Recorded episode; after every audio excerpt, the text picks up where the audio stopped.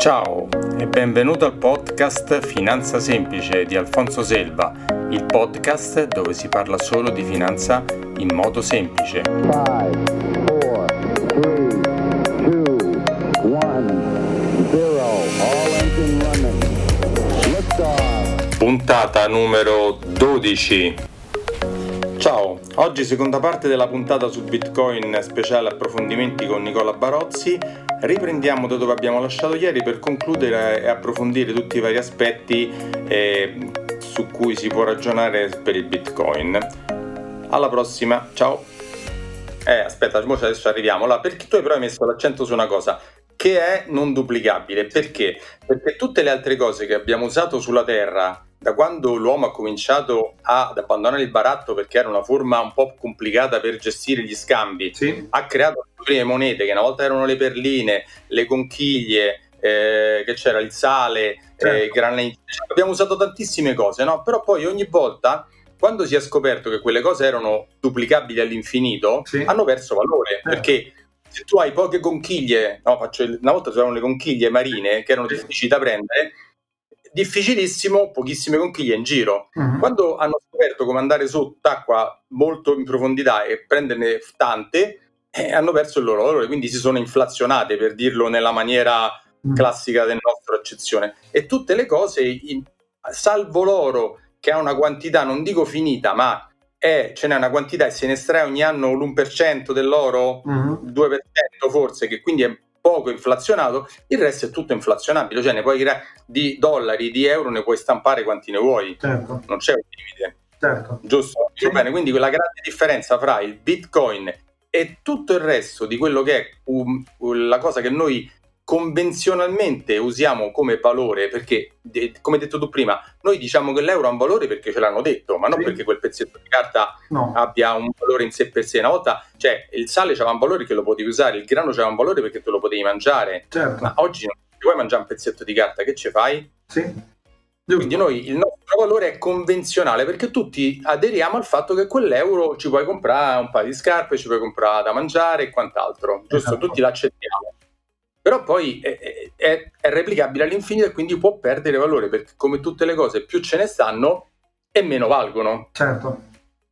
Questo per ritornare alla, alla tua affermazione che è, che è non replicabile, non duplicabile. Esatto. Ora, fatta questa premessa, tu cosa pensi del, del Bitcoin? Viene usato poco ancora come scambio di moneta, no? cioè mm. come pagamenti, ce ne sono dei pochissimi esempi, nel, molto pochi, c'è qualche bancomat, qualche società che l'accetta per comprare un viaggio, una cosa, ma diciamo infinitesimale. Sì. E oggi Bitcoin viene usato come riserva di valore alternativa alle altre, giusto? Eh, certo, Bitcoin è equiparato all'oro perché ha la scarsità dell'oro, ha la non duplicabilità e quindi viene considerato ormai dalla maggioranza delle persone che conoscono questo mondo come una riserva di valore.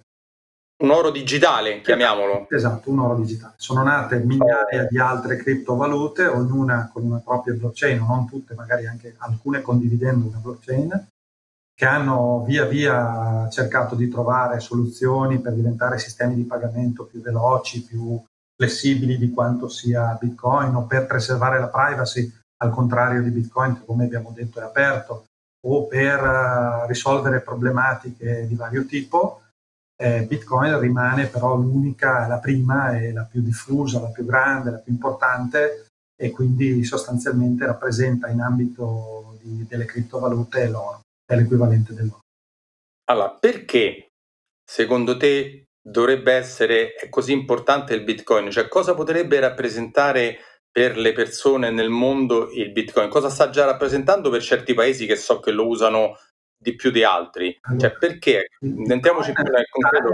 Allora, il valore del Bitcoin intanto nasce dalla domanda e dall'offerta, quindi non c'è esatto. il sottostante. Dov'è il sottostante? Non c'è. Chi mi garantisce che, che quanto vale Bitcoin? Nessuno, perché Bitcoin vale quello che un'altra persona in quel momento è disposto a, a pagare per averlo.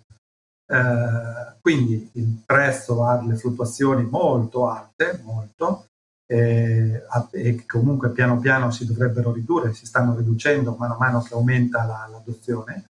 E, mh, ho perso il filo di quello che stavamo dicendo. Perché il valore del. Allora, facciamo un esempio per far ritornare a una cosa pratica. Sì. Oggi Bitcoin vale perché io e te decidiamo, ce lo scambiamo. Io dico che per me va bene 6.000 euro, per te eh. dici va bene, te lo vendo a 6.000 euro e ci accordiamo sul prezzo di 6.000 euro. Sì, esatto. Ce lo scambiamo, esatto. giusto? Sì. Magari c'è un periodo in cui nessuno lo vuole, quindi se io lo voglio vendere, nessuno lo vuole, devo venderlo a 2.000 euro un esatto. Bitcoin perché esatto. troverò solo persone che lo accettano a 2000 euro. Teniamo presente che in questo momento ci sono centinaia di migliaia di persone che utilizzano Bitcoin nel mondo e ha un volume giornaliero che è non so di quanti miliardi di dollari, ma è facilmente eh, individuabile anche, anche qui. Sì, sì, ci sono degli scambi, diciamo. Esatto. E, no, per dare un esempio mentale, è come se noi diciamo eh, quanto vale oggi un, so, un giocatore importantissimo e vale perché oggi il suo talento è valutato, eh,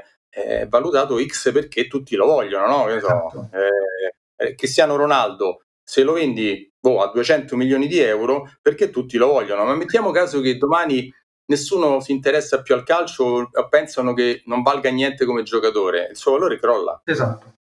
esatto. È giusto un po' il paragone, potrebbe essere... Quindi non eh, un sottostante, il valore è dato da domanda ed offerta domanda d'offerta, come, come, diciamo quasi tutte le cose che dovrebbero essere, esatto. salvo certe cose che vengono imposte. Perché è così interessante Bitcoin? Perché mi permette Vai. di transare valore senza terze parti. Cioè, io cioè chiarisci, fare, meglio, meglio Allora, io faccio il mio famoso movimento, viene registrato sulla blockchain, è un movimento che muove il mio Bitcoin da me a un'altra persona nel mondo senza bisogno di una terza parte, quindi banca, parlando di valore, che, che cosa fa la banca? Garantisce per me a qualcun altro. Cioè, se pensiamo a come sono nate le banche, le banche sono nate ai tempi delle crociate per permettere al, al crociato che andava in Terra Santa di non dover trasportare l'oro eh, per, per, certo. rischiando di, di, essere derubato da briganti. Andava con una lettera di credito, andava da, esatto. dalla banca del posto, gli incassava i soldi che quell'altro addebitava, insomma, esatto. si scambiavano. Esatto. Come un assegno, chiamavano, cioè, si portava un pezzo di carta, un assegno. Sì, esatto, esatto. E quindi io avevo bisogno di una terza parte eh, che mi garantisse che quell'assegno, che quel pezzo di carta, una volta che arrivavo dall'altra parte, venisse transato, venisse convertito. Se io oggi devo fare un bonifico negli Stati Uniti, so che ci metto 4-5 giorni di tempo, anche di più perché arrivi, so che pago commissioni abbastanza importanti, So che non posso fare un bonifico in certe nazioni tipo Iran o altre nazioni che hanno dei problemi, diciamo così, mentre se io devo transare Bitcoin la transazione è sostanzialmente istantanea, la fee che è una piccola commissione che devo pagare che serve appunto viene, eh, a, viene messa anche questa nel blocco, diciamo così, eh, è minima, cioè quindi è molto molto bassa e quindi io posso transare valore ovunque nel mondo senza bisogno di nessun intermediario. Tu prima hai fatto un esempio del catasto, che è un altro esempio di intermediario come il PRA, cioè perché abbiamo bisogno del catasto e perché abbiamo bisogno del PRA. Perché se io vendo a te la mia auto usata, eh, anche se tu mi hai pagato il controvalore, dobbiamo dimostrare a chiunque, a terzi o uno all'altro, che l'auto non è più mia ma è tua. Esatto. Per farlo cosa facciamo? Andiamo al PRA, che è una terza parte che, che gestisce un database o un foglio Excel o un, un, foglio, un registro cartaceo, è indifferente la tecnologia, nella quale scrive Nicola Barozzi oggi ha ceduto la sua auto usata a Alfonso eh, Selva. Eh, questo è quello che fa. Ma in un mondo nel quale esiste una tecnologia digitale che permette di, di registrare questa informazione permette a chiunque nel mondo di verificarla per sapere di chi è quell'auto in quel momento. E ha un costo sostanzialmente nullo e garantisce anche l'immodificabilità perché ricordiamoci che noi siamo occidentali, siamo abituati a un PRA e a un catasto che sono diciamo così onesti, eh, perlomeno per quello che sappiamo, parliamo di paesi del terzo mondo dove eh, non esistono queste cose. dove, sì. il catasto proprio non c'è o, se c'è eh, se, se passa qualcuno che sgancia la mazzetta giusta, eh, il terreno improvvisamente non è più mio ma è di un altro. Eh sì, sì, Quindi succede in paesi del terzo mondo un po' particolari. Sì. Non è sempre, sempre affidabile. Il, esatto. La blockchain elimita, elimina la necessità di una terza parte, cioè non è più necessario avere una terza parte. Infatti, volevo fare un piccolo inciso, la blockchain oggi come oggi non viene usata solo per il Bitcoin, ma viene usata in molte altre transazioni o filiere per certificare una certa, un certo passaggio, no, nella filiera agroalimentare, nella filiera assicurativa, cioè per dare certezza di certe cose che succedono che ecco. diventano immodificabili. Dico bene? No, sì, è vero, vero, però non vorrei complicare troppo la cosa, ma di fatto... No, vabbè, vabbè, andiamo... Un esempio di uso improprio della blockchain. Voi sapete che Carrefour più di un anno fa ha fatto una grande campagna stampa per il pollo uh, su blockchain. Mm-hmm. Non so se Poi? hai sentito parlare. Comunque, no, questa non l'ho sentita. No, che è successo? Hanno, fatto un, uh, hanno messo un QR code su tutti i polli e sì. se tu inquadri col telefono il QR code ottieni la storia di quel pollo, quindi quando è nato, come è stato allevato, mm-hmm. che tipo di informazioni, però immaginiamo che ci possano essere informazioni sull'alimentazione, sulle, sui medicinali eventuali, sulla, sul luogo di, di, di, in cui è, sta, è nato ed è stato allevato, quando è stato macellato, da quale azienda, cioè volendo posso agganciare tantissime informazioni che a me consumatore possono anche interessare, di capire che sto mangiando un pollo più o meno sano. Il problema è, allora, quindi tutte queste informazioni le hanno scritte sulla blockchain e qui andiamo a capire un problema grandissimo di confusione, diciamo, che c'è nel mondo blockchain. Allora, mentre quello che io scrivo sulla blockchain è immutabile, quindi nessuno lo può cambiare, sì. io non ho certezza che quello che viene scritto sia vero. Allora, se io parlo di passare valore, quindi un valore digitale come Bitcoin che nasce in blockchain, e io scrivo che non ce l'ho più e che l'ho dato a te, tu hai quel Bitcoin, io non ce l'ho più, ed è okay. una cosa immutabile, ma è anche per, per forza vera, perché nessuno può metterla in discussione. Nel momento in cui però io la blockchain la metto a contatto col mondo reale, comincio ad avere dei problemi perché non posso dire che... Allora, posso dire che l'informazione che ha scritto Carrefour è immutabile, ma non posso dire che è vera. Perché se Carrefour si è inventata che il pollo è nato sì. a Parma invece che a Roma, sì, sì, sì, io Però... non ho certezza di questo, ho certezza certo. che Carrefour mi ha detto questo, ma non che questo sia vero. Sì, sì. Okay. No, Nicola, ho fatto solo questo inciso per dire che oggi la blockchain viene usata anche in altri ambiti, esatto. che poi non siano corretti al 100% eh, è un altro punto. Dico, però... Tutti i progetti che io ho visto di tracciabilità alimentare, tracciabilità di prodotti, tracciabilità eccetera, sbattono contro questo problema grande. Cioè io ho la certezza di quello che viene scritto, ribadisco, ma non la certezza che quello che è scritto sia vero. Va bene, vediamo in futuro cosa e succede. Quindi avrei bisogno di terze parti in questo caso per usare la blockchain per depositare questo tipo di informazioni. Facciamo okay. un esempio sull'identità. Se tu mi dici che sei una donna bionda con una quarta di reggiseno e questo lo scriviamo sulla blockchain, tu da lì in poi lo usi come documento di identità, allora è chiaro che la blockchain dice è vero che quello che è scritto è quello però tu non sei una donna bionda con una quarta di eh, no, no, no, E quindi no, questa informazione, eh, pur essendo scritta sulla blockchain, non è vera. Non è, quindi l'identità digitale certo. è vera se ci sono terze parti che dicono che quell'identità corrisponde a te. Ok, senti una cosa, hai fatto un attimo, mm, prima di entrare nel discorso del valore eh, meglio, eh, hai fatto prima un attimo un accenno che non esiste solo il Bitcoin come criptovaluta, ne esistono molte altre. Esatto. E fai un piccolo accenno su mh, mm, non tutti i nomi, ma nel senso la differenza fra il Bitcoin e un po' il resto del mondo delle criptovalute. Qual è la differenza principale fra le due senza entrare in tecnicismi pratici particolari? Ci sono circa 3.000 criptovalute, forse qualcuna di più ormai, perché alcune, mm-hmm. eh, chiunque quando ha capito il meccanismo ha pensato il codice sorgente, diciamo così, di Bitcoin è pubblico, quindi chiunque può copiarlo e migliorarlo, tra virgolette, aggiungere una nuova funzionalità. Diciamo che il 99% delle nuove funzionalità che sono state aggiunte l'hanno reso, cioè hanno reso quelle criptovalute non, non utilizzabili, non solide, non, non, senza un senso, diciamo. Io, un... Infatti a tutt'oggi mi sembra che Bitcoin è, è il, rappresenti quant'è, l'80% del mercato delle criptovalute, il 90%? Quanto rappresenta? No, non così tanto, però secondo me il 50% sicuro, perché comunque le criptovalute stanno muovendo volumi veramente grandi. Volumi. Però le altre, Ethereum, che mi viene in mente che è una delle più famose, è la numero 2. È la numero 2. Esatto. Per esempio, se prendiamo la 1 e la 2, le differenze principali, i vantaggi e svantaggi delle due, così andiamo anche a dare un veloce, allora, veloce, è velocissimo. È stata tra... creata da un ragazzino di 24 anni che ha scoperto Bitcoin e ha creato, la, è stata la prima versione del mio Bitcoin meglio di Bitcoin. Quindi Ethereum è Bitcoin con in più una cosa che si chiama smart contracts. Gli smart contracts sono eh, dei contratti. Qua, qua andiamo... No, andiamo... sono dei contratti, vai, vai. dei contratti software. Quindi invece di scrivere sì. un contratto del tipo che ho venduto la mia macchina usata, quando hai fatto 10.000 km, se non si è spaccato niente, mi dai altri 1.000 euro. Questo è un contratto. Tu lo mm-hmm. scrivi mm. su un software, quindi dentro ad Ethereum, e nel momento in cui l'auto ha raggiunto i 10.000 km, tu mi dai i 1.000 euro, ma viene tutto eseguito senza che io o te dobbiamo fare un'azione. Nel momento in cui l'evento che scatena, diciamo così, il pagamento si avvera, il pagamento viene effettuato.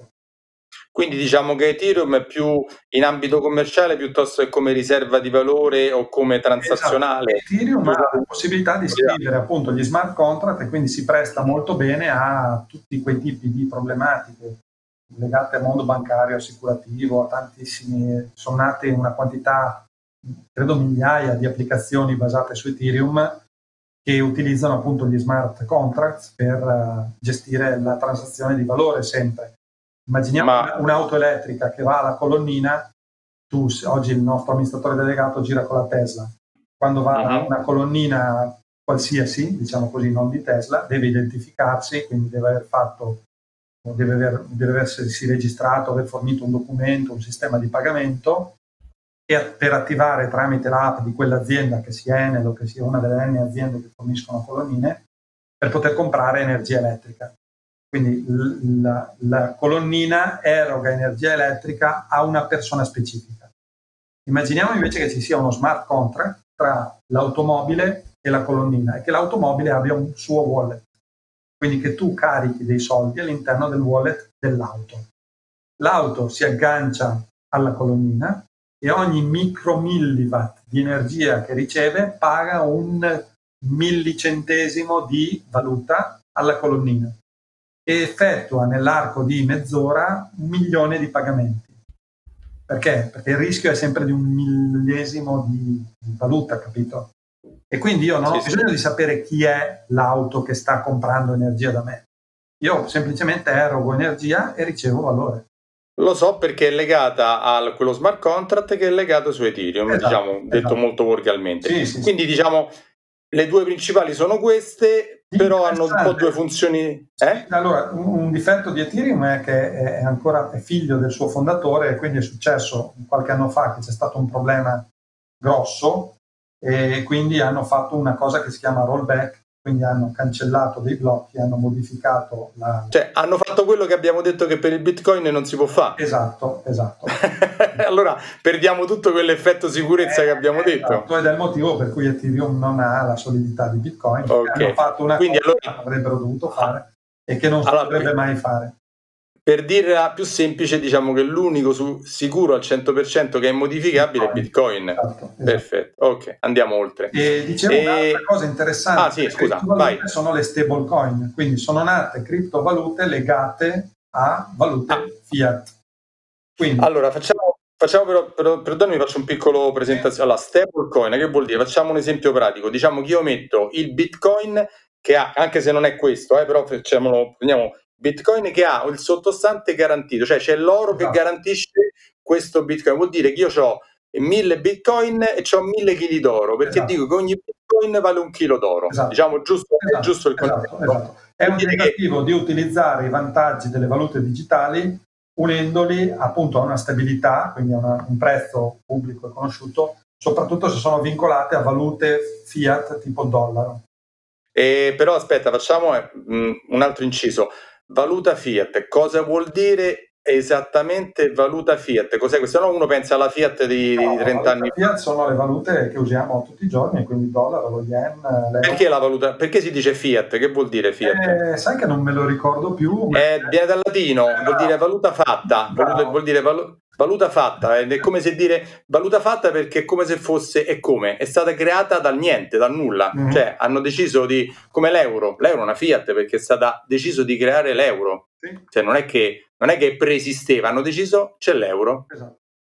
E, ecco, eh, Dio, e, e, questa fu. Quindi le valute fiat sono tutte le altre valute che noi conosciamo. Mm-hmm. Perché se no diciamo valuta fiat non capiamo che, che, vuol dire valuta fiat. Ecco, questo è importante. Certo, certo, certo. Quindi esistono criptovalute come il Tether, che è una criptovaluta per la quale per ogni Tether, quindi per ogni eh, unità di conto digitale esistente, viene pagato un dollaro e quel dollaro viene tenuto a garanzia. Quindi la società che emette i Tether garantisce di avere in una cassaforte, diciamo così, in realtà in molte banche, i miliardi di dollari di tether che sono che corrispettivi ai miliardi di tether che sono stati emessi. Però c'è un però. È vero che sono stable coin, cioè valute stabili perché hanno un sottostante che le garantisce, esatto. ma il dollaro, il dollaro non è però una valuta immutabile. No, ed è emesso da una, da una, da una, da una nazione che si chiama Stati Uniti che sta cavalcando peraltro questa cosa delle stablecoin. Esatto. Vogliamo anche dire una cosa, quando eh, una volta i dollari erano tutti trasformabili in oro, sì. eh, ti, giusto dico bene, se dico qualcosa di male correggimi, no, no, poi c'erano tanti dollari, tanto oro e lo Stato americano diceva se tu vieni da me con 10 dollari io ti do l'equivalente del cambio in oro, giusto? Esatto.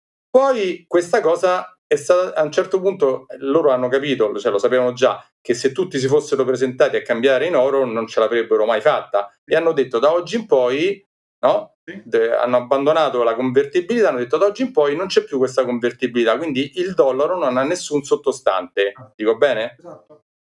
Viene garantito dallo Stato americano, chiamiamolo così. Esatto. Oh. Nel 71, Quindi però, il 15 agosto nel 71. Nel 71, sì, sì, da, da Nixon, giusto? Esatto, Con lui? Esatto, esatto. E oggi, che succede? Per esempio, torniamo nell'oggi. Hanno i, gli, la Fed oggi stamperà, acquisterà un sacco di soldi sul mercato, quindi creerà nuova valuta. Sì. E, la, lo Stato americano ha deciso che ci metterà 3 mila miliardi, quanto, quanti siamo arrivati? Ah, tanti, eh, di, tanti, tanti. di fatto abbasserà ovviamente il valore del dollaro. Perfetto, perché verranno inflazionati, cioè esatto. ce ne saranno più di prima, esatto. perché la cosa da cui volevo partire, da quando hanno detto che l'oro non era più, eh, i dollari non erano più convertibili in oro, l'oro bene o male ha mantenuto il suo valore, il dollaro si è deprezzato del 95%. Esatto. Dico bene? Sì. Cioè con lo stesso, se riportiamo i valori di, dal 71 ad oggi, sì. lo stesso dollaro vale il 95% in meno, mentre invece la stessa quantità d'oro esatto. si è, è, rimasta stabile o anche si è apprezzata qualche cosina. Esatto. Dico bene? Esatto. Questa è la differenza principale tra le valute eh, fiat, chiamiamole così, e magari l'oro o l'oro digitale che è il bitcoin. Esatto. È giusto? Corretto.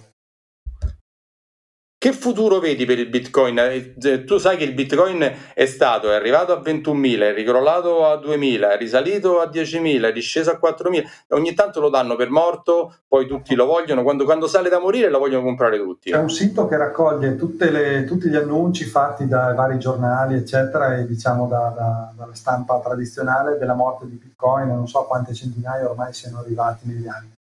E, il Bitcoin una, fluttua tantissimo, quindi il valore sale o, o, o, cala molto in fretta e anche di molto, ma se noi andiamo a vedere il valore medio per anno dei Bitcoin negli ultimi 11 anni, non c'è niente che si sia incrementato così tanto di anno, anno su anno, diciamo così. non c'è nessun altro tipo di investimento. Anche perché, anche, perché, non è solo il bitcoin che va su, va giù, vanno su e giù i prezzi degli immobili, vanno su e giù i prezzi delle azioni, eh su e giù i prezzi di qualsiasi cosa, certo. del, del, del, petrolio. Prendiamo il petrolio, oggi è sceso a sotto i 20 dollari, sì. eh, fino a un mese fa, ne, ma un mese, due o tre settimane fa stava a 60-65. Certo, certo. Quindi non è che, oddio, oddio, solo il bitcoin va in alto e in basso, anche gli altri. Se io avessi comprato un, eh, l'oro, eh, cioè il, il, petrolio a, tra tre mesi, pagandolo tre mesi a 60 dollari, e oggi sta a 20 dollari, cioè eh, può darsi che ho fatto un buon affare, può darsi che ho fatto un cattivo affare. Esatto. Eh, mica è detto. Però, come ti dicevo, il, il, valore minimo annuo del bitcoin continua ad avere dei tassi di crescita che sono spaventosi. Io sono convinto che continuerà in questa direzione e che continuerà a crescere ed arriverà a cifre molto molto molto importanti perché c'è il concetto di scarsità come abbiamo detto prima, non potranno esserne minati più di 21 milioni, più persone iniziano ad utilizzare Bitcoin, più si diffonde, più è utilizzato e, e più aumenta per forza il suo valore. Anche perché una volta era pure difficile comprarlo, tenerlo, conservarlo. Oggi invece sul mercato mi sembra che ci siano tantissime società di wallet sì. molto ben strutturate, sicure, certo. controllate. Eh, so, facciamo qualche nome, in Italia mi sembra ci sia The Rock Trading esatto. o Conio, esatto. tanti che esatto. sono comunque vigilate da, dagli organi di controllo, non è che eh, non è che sono così allo, allo sbando sì, totale. Diciamo che alle persone, ai primi, agli, ai pionieri del mondo Bitcoin non stanno molto simpatiche queste tipe, o meglio, eh, da, allora tu hai citato The Rock Trading che è un exchange. Che cos'è un exchange? È un, una, una, borsa, diciamo, nella quale si incontrano domanda e offerta.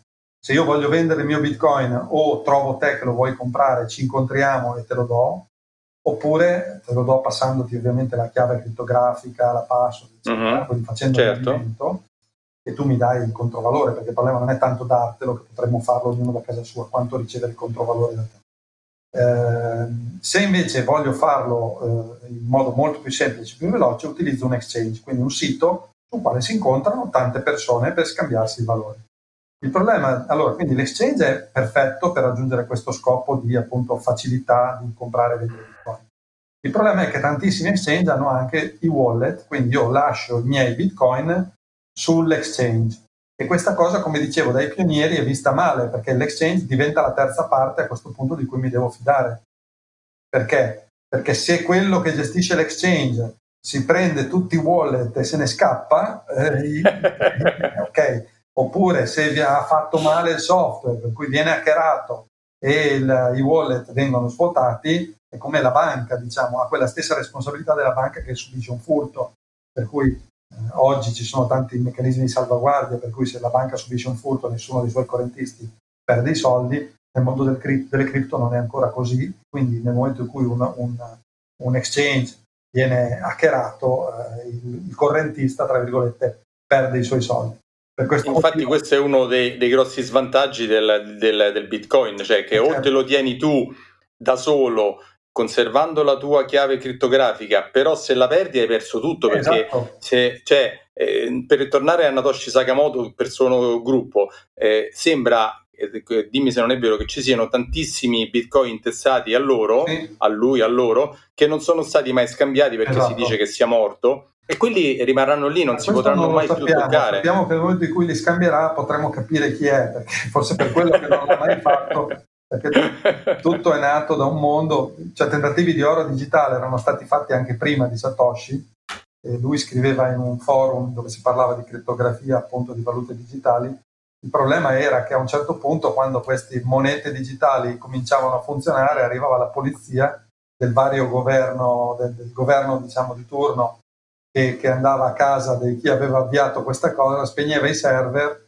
bloccava tutto e, e, e, face, e uccideva, diciamo così, ecco. quella, quella, ecco. quella, valuta di... Bravo che hai, che hai, tirato in ballo questo, là, diciamo, allora, oggi l'hanno dato per morto tante volte, sì. però il Bitcoin è anche molto osteggiato dai governi di tutto il pianeta, perché infatti certo. se senti le dichiarazioni dei banchieri centrali o delle grandi banche eh, americane, qualcuna sì, qualcuna no, dicono che che non c'è niente dietro, che è una fregatura, che è uno schema Ponzi, esatto. sì, sì. Che, che, ne, ne parlano malissimo. Esatto. Però, come hai detto tu nel passato, per cose simili ma non uguali sono riusciti a bloccarli, esatto. no? perché c'era una sede, esatto. ad esempio Libra, Libra, facciamo quello che tutti hanno visto, Libra di, di Facebook che sì. voleva creare Libra che secondo me non ci arriverà perché cioè, no, ormai eh, vedremo, staremo a vedere. Vedremo.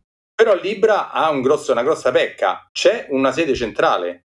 Esatto. Cioè che se se lo Stato americano, italiano, europeo, di qualunque vuole andare a bloccare, sa dove andare e bloccare tutto. Esatto, anche tutto. se l'hanno fatto anche abbastanza bene, cioè in realtà c'è una blockchain anche sotto Libra, cioè in realtà le, le aziende che fanno parte di quel consorzio sono una sorta di garanti che dovrebbero mm-hmm. far partire questa cosa e che poi ha le stesse logiche più o meno di una blockchain classica con una stablecoin perché Libra c'aveva esatto, anche un sottostante, esatto, giusto? Esatto, e, e, quindi l'idea è appunto di far partire questo sistema che poi a un certo punto navighi per conto suo, però non è ben chiaro quando succederà, se succederà, come succederà e quindi come dicevi giustamente tu nel momento in cui Libra va contro gli interessi dello Stato americano, cinese o eh, italiano, eccetera, eh, sem- semplicemente si fa una raccomandata alla alle aziende che ci stanno dietro e si blocca il sistema. Quindi va lì l'FBI o chiunque altro, gli chiude tutto quanto, gli sequestra tutti, li mette in galera, dice che è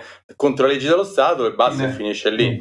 Bitcoin hanno tentato di farlo e quindi ha avuto contro praticamente chiunque, compreso i cinesi, che non è bello avere contro i cinesi, che hanno tentato no, in tutti i modi di fermarlo, però è inarrestabile perché ormai la quantità di repliche, diciamo così, di macchine che fanno il mining è talmente alta, è talmente distribuita nel mondo che di fatto è probabilmente l'unica criptovaluta che è inarrestabile ormai. Tra l'altro è simpatica eh, anche questa cosa, adesso non so se tu sai che cos'è un API. Un? Una, una API o API, eh, vado un po' troppo sul tecnico. Beh, le API diciamo che so che sono delle cose che se le banche devono, le banche, le fintech si devono scambiare, installare sì, per, diciamo, per entrare l'uno in contratto. È un'interfaccia eh, software un'interfaccia. tra sistemi differenti. Quindi sì, crea sì. un'API per interfacciare un, un sistema software con un altro. Esatto. C'è una, una, storiella, c'è un modo di dire piuttosto simpatico secondo me, che dice che la, la blockchain ha una, un'API, quindi un API verso l'umanità, quindi che è un qualche cosa di digitale che sfrutta i comportamenti umani per vivere, perché è l'essere umano che vuole guadagnare dal mining che tiene in piedi il, la, la blockchain. E eh, quindi certo. gli interessi contrapposti del miner e di chi invece vuole scrivere la sua registrazione sulla blockchain sono quello che continua a far funzionare il Bitcoin. Quindi USA è una tecnologia digitale che utilizza l'umanità per funzionare. Esatto. Mm. Senti, eh, parliamo un attimo di, di, altre due cosette per, per dire anche delle cose rispetto al Bitcoin o le valute di cripto digitali.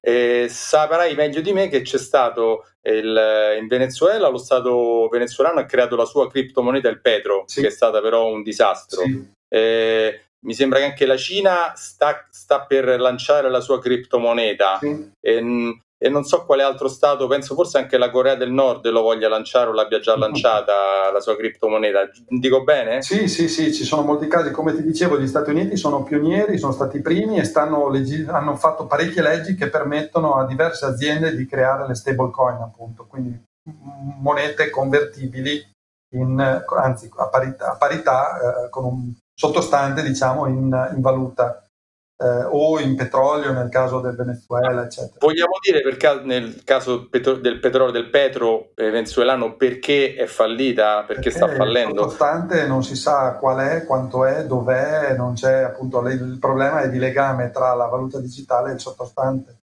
Cioè loro hanno cioè. legato un valore di, di, di, di, un numero di barili che nessuno sa se sono, se sono quelli e se è quello il valore. Quindi è una scarsità di fiducia nel sottostante in questo caso che ha fatto fallire la valuta digitale.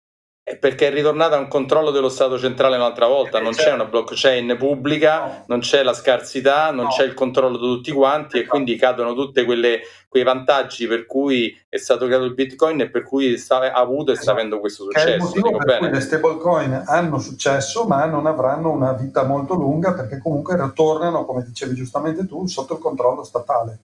Quindi per me è esatto. comodo poter transare dollari in modo digitale, per cui muovere 20 milioni di dollari pagando 10 centesimi di commissione in 5 minuti da un posto all'altro del pianeta. Soprattutto in posti del pianeta dove non potrei transare dollari. Perché allora sulle criptovalute gli americani hanno fatto anche una cosa, allora si sono, re- si sono resi conto che le valute digitali stanno minando la forza di controllo che ha sul, nel mondo il dollaro. Ah, certo. Il dollaro è una valuta certo. standard, diciamo, nel commercio di parecchi paesi del mondo, quasi tutti. Eh beh, sì. Diciamo da Bretton Woods che è stata presa come riferimento su cui trasferire in dollari da dollari in oro, era il, il, trade union fra l'oro e tutte le altre valute, da quel momento che sta, perché anche perché avevano poi vinto la guerra e quindi voglio dire... Questo permette agli americani, visto che è una valuta standard, di avere sostanzialmente la, la possibilità di emettere valuta che poi viene utilizzata in tutto il mondo. Diciamo dal punto di vista commerciale, quando compro all'estero, compro e pago quasi sempre in dollari. Ehm, le valute digitali stanno minando questa forza perché io posso trasferire valore senza bisogno di avere l'ancoraggio al dollaro, diciamo così. Il fatto che io eh, permetta di utilizzare le stablecoin mi permette di prendere terreno e prendere forza, diciamo, in un mondo emergente che è quello delle valute digitali, per continuare ad avere, comunque grazie al fatto che questa criptovaluta è legata al dollaro, continuare ad avere la, la forza di controllo che mi dà il fatto di battere moneta usata a livello internazionale.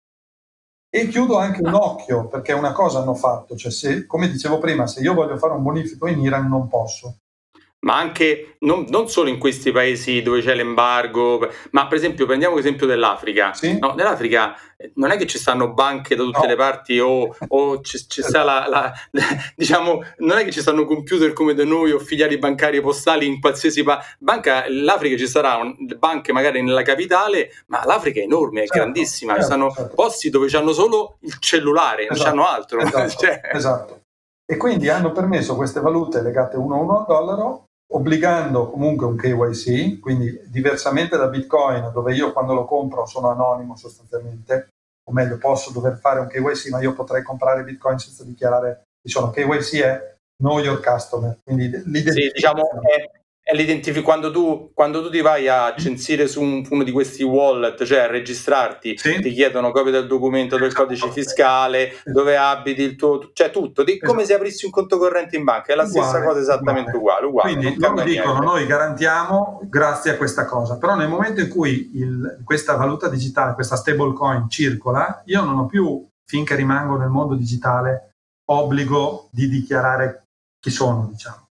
Quindi se io che sono un'azienda americana serissima faccio un bonifico ad un'azienda giapponese per eh, acquistare dei macchinari e li pago con una stablecoin, l'azienda giapponese ha a disposizione questi stablecoin, può comprare delle armi o vendere delle armi in, in, eh, in Iran o, o, in qualsiasi altro paese e fare diciamo, una, una, un'operazione che sarebbe illegale utilizzando una valuta che ha un equivalente in dollari. Questa, questa azienda iraniana compra del grano a un'azienda russa e la paga con i, o viceversa, insomma, con i, lo stablecoin. L'azienda russa a sua volta torna a convertire lo stablecoin in dollari perché può, perché ha fatto un KYC, eccetera. Quindi ho il KYC in entrata e in uscita, ma non ce l'ho nel, nel, nel mezzo. Eh certo, nel mezzo fanno delle porcate incredibili con la copertura del discorso che tanto sotto c'è lo stablecoin e quindi, esatto. eh, lo, quindi lo, lo, milioni, lo permettiamo. Milioni di dollari sulle stablecoin si muovono per questi motivi, quindi per fare operazioni che non potrai fare con una valuta classica. Senti, per concludere, tu come vedi il futuro del Bitcoin eh, nei prossimi mesi, settimane, giorni, non so che orizzonte temporale, perché c'è stato un momento in cui è crollato, i mercati crollavano ed è crollato anche il, il Bitcoin, dove invece sembrava che nel passato quando i mercati crollavano il Bitcoin saliva. Eh, che, che, relazione c'è? Che magari cosa prevedi, cosa si dice del futuro? Sono stato sorpreso dal fatto che sia crollato anche il Bitcoin, perché in realtà non è legato a nessun altro bene, diciamo, esistente sul pianeta Terra, quindi non ha una correlazione con altri mercati. Questo lo rende particolarmente interessante nei portafogli, quindi una piccola percentuale di Bitcoin mi aiuta appunto perché visto che non è correlato a nient'altro. E sono stato sorpreso, dicevo, però ci sta, eh, so che tra qualche giorno dovrebbe esserci, scadono i quattro anni, quindi si dimezzano nuovamente le fee e ogni volta che è successo questo ha portato subito dopo una, una impennata del prezzo. Si dimezzano le fee, chiariamo, vuol dire che la ricompensa per i minatori, perché chi fa il mining, se prima era 1, adesso è 0,5, quindi eh, ce ne saranno di meno, ancora di meno in giro di bitcoin minati, cioè di, esatto. perché, perché costa di più estrarli. Esatto. E di solito ogni volta, questa cosa si chiama halving con la H, halving, mm-hmm. ogni volta che è successo, è successo tre volte, quindi non sono tantissime, non è che possiamo fare delle previsioni molto, eh, diciamo, statisticamente ineccepibili, però insomma le tre volte che è successo, ogni, ognuna delle tre volte è seguita una crescita molto forte. Io penso che nel lungo termine il Bitcoin non potrà che crescere di valore e eh, penso e spero che da qui a Natale vedremo una, una, nuovamente una forte impennata del valore, del valore del Bitcoin. Va bene, va bene, vedremo. Tanto lo sai che le previsioni sono fatte per essere smentite, come disse qualcuno che adesso non mi ricordo chi era, e che comunque nessuno di noi ha la palla di vetro, questo nessuno di noi sa esattamente cosa succederà, però come alternativa, magari piccola piccola a tante altre cose, potrebbero essere preso in considerazione, Io magari penso eh, com- come l'oro, come il franco svizzero, come tante altre, diciamo, alternative, magari una- un'alternativa potrebbe essere presa in considerazione. c'è una novità di, di poco tempo fa che non so se tu l'hai visto o ne hai già parlato, che è Hype, che è la carta di credito. Ah, bravo, ecco, era l'altra cosa che volevo dire. Hype si è collegato con Conio, sì, Esatto, giusto. esatto, quindi permette Hype, diciamo chi è Hype, perché allora, Hype è una carta non ri- ricaricabile, però con un IBAN come, come quella tipo della PostPay Evolution, quindi c'ha un suo IBAN, è, è to- a tutti gli effetti un conto corrente, e Banca Sella, che è, di proprietà, che, ha- che è la proprietà di Hype, ha, ha legato a tutti i possessori di, di questa carta Hype la possibilità di poter... sono partiti da 10.000 clienti e dovrebbero crescere piano piano. Sì, piano piano, Quello sì, di sì. questi giorni. Sì, sì, sì, e di poter acquistare, eh, di poter acquistare i bitcoin tramite Conio, sì, sì, certo. E quindi il mercato, diciamo, bancario tradizionale, tra parentesi, perché poi Banca Sella è una delle banche più innovative che c'è sul mercato italiano, sul- sotto il lato del, del fintech. Sì. Sta iniziando a utilizzare, cioè ad, ad- ad aprirsi, diciamo così, a questa valuta digitale. Quindi, se chi ha una carta Hype, i miei figli ce l'hanno, eh, potrà comprare Sì. criptovalute a prezzi vantaggiosi e transare criptovalute. Lo fa anche la Revolut, la banca quella inglese, eh, che anche quella ha dato... Revolut è Anche quella una delle prime, ce ne erano uscite altre molto più piccole. Revolut è grande, diciamo così, e ti permette di avere una, una- una conversione in tutte le valute quasi, in tantissime valute diciamo straniere, ad un cambio assolutamente favorevole. Per cui, per cui tu sei una carta Revolut caricata in euro, nel momento in cui sei a Dubai o sei in Giappone, puoi spendere la valuta loga- locale eh, con un cambio molto favorevole. Senza farti massacrare dai cambi che fanno le carte di credito normali, insomma, Esatto, diciamo. esatto. E eh, oltre a questo ti permette di comprare Bitcoin. Però il problema della wallet di Hype è che è un wallet limitato, scusa, di, di Revolut, è un wallet limitato al circuito Revolut, mentre quello di Hype è un wallet aperto. Cosa significa? Ah. Che io posso usare, cioè posso comprare i Bitcoin dentro a Revolut e tenerli, diciamo così Mhm. come forma di investimento, di, di- non lo so, insomma, di- mentre in Hype posso comprarli e spenderli. Ok, posso usarli come... Cioè, ce l'ho lì automaticamente, se io ho solo 10 bitcoin, mi va a prelevare il valore dei bitcoin che io ho dentro invece degli euro. esatto, oppure posso pagare Bitcoin o transare Bitcoin. Quindi posso dare a te Bitcoin usando Hype. Eh, questo è un, è un segno molto importante anche per il mercato italiano che è un po' conservatore, ma magari nel futuro anche altre banche lanceranno delle iniziative simili dove si potrà andare anche a comprare bitcoin in altre modalità. In altre... Poi sai, il fintech oggi, fintech che, che è un po' il finanziario tecnologico che sta anche un po' eh, dirompendo il mercato bancario tradizionale e sta portando tantissime nuove modifiche, quindi tra cui anche questa. Certo. Va bene Nicola, non so se c'è qualcosa di importante su Bitcoin che non ti ho chiesto che pensi eh, che sia importante dire, se no insomma senza entrare nel tecnico se c'hai qualche cosa. da, da un'ora e io ne avrei almeno bisogno di altre due per dire le, le poche cose importanti che non abbiamo detto. Mi servirebbero almeno un paio d'ore. Io direi che possiamo fermarci qui e magari Sì. un'altra volta per andare su altri temi. Eh, facciamo così, vediamo un po' la- il riscontro che c'è sul, eh, dopo la puntata quando la pubblico, se riceverò diciamo, richieste di approfondire qualche cosa particolare più tecnico, magari ne rifacciamo un'altra dove tu da, da super tecnico mi darai delle informazioni molto più tecniche per quelli, per quelli smanettoni, tra parentesi, va, diciamo, Molto volentieri, io sono più che un super tecnico, sono un appassionato. Va bene, va bene, ma ci vuole la passione per, per anche quella, perché...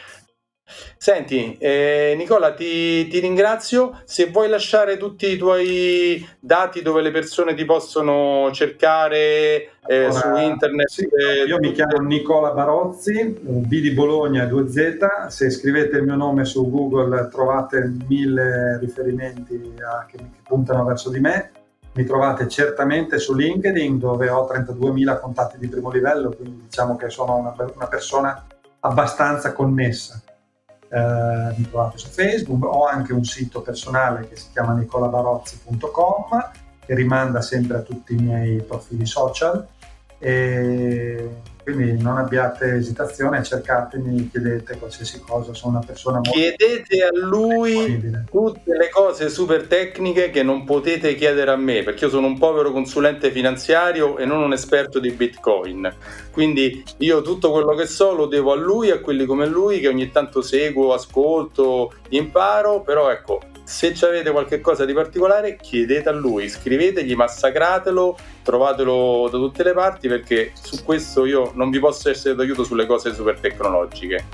Va bene Nicola? Ti ho, ti ho aperto un canale, non so quanto ti, ti romperanno le scatole, però no, vedrai. Tanto... Problema, per me è sempre un piacere connettermi con persone che hanno voglia di capire o che magari mi possono insegnare qualcosa perché io poi ho molti campi nei quali non ho tanta conoscenza e penso sempre che la connessione tra esseri umani, se utilizzata nel modo corretto, porti a una crescita reciproca. Anche perché tu fai un sacco di conferenze o di interventi di speech, eh, non le abbiamo citate perché sono innumerevoli, quindi, eh, quindi ne, fai continuamente. Prima giravi tanto quando si poteva girare, oggi li fai sul web, quindi eh, sei abituato a, a, queste cose. Eh. Mi piace connettermi con gli altri, come dicevo, più, più, che per insegnare, per ascoltare, per imparare, però in cambio cerco anche di raccontare qualcosa di mio, se posso, almeno per aiutare qualcuno. Grazie dell'intervento Nicola, grazie molte, ci sentiamo alla prossima, alla prossima occasione per ci sarà magari un, un approfondimento. Grazie ancora. Ciao, buona giornata. Ed ora un piccolo disclaimer in merito agli argomenti trattati in questa puntata. Ogni informazione o opinione di cui ho parlato è strettamente personale e può essere oggetto di cambiamento senza preavviso. Ogni ascoltatore è libero di controllare, informarsi in merito e crearsi la sua personale opinione riguardo agli argomenti trattati. I fatti, le previsioni, le idee, le informazioni contenute in questo podcast non costituiscono sollecitazione all'acquisto o alla vendita di prodotti finanziari, bancari, assicurativi o simili o similati e non costituiscono sollecitazione di pubblico risparmio. Alfonso Selva non è responsabile di nessuna decisione di investimento o disinvestimento presa dagli ascoltatori che decidono in piena autonomia decisionale ed a proprio rischio.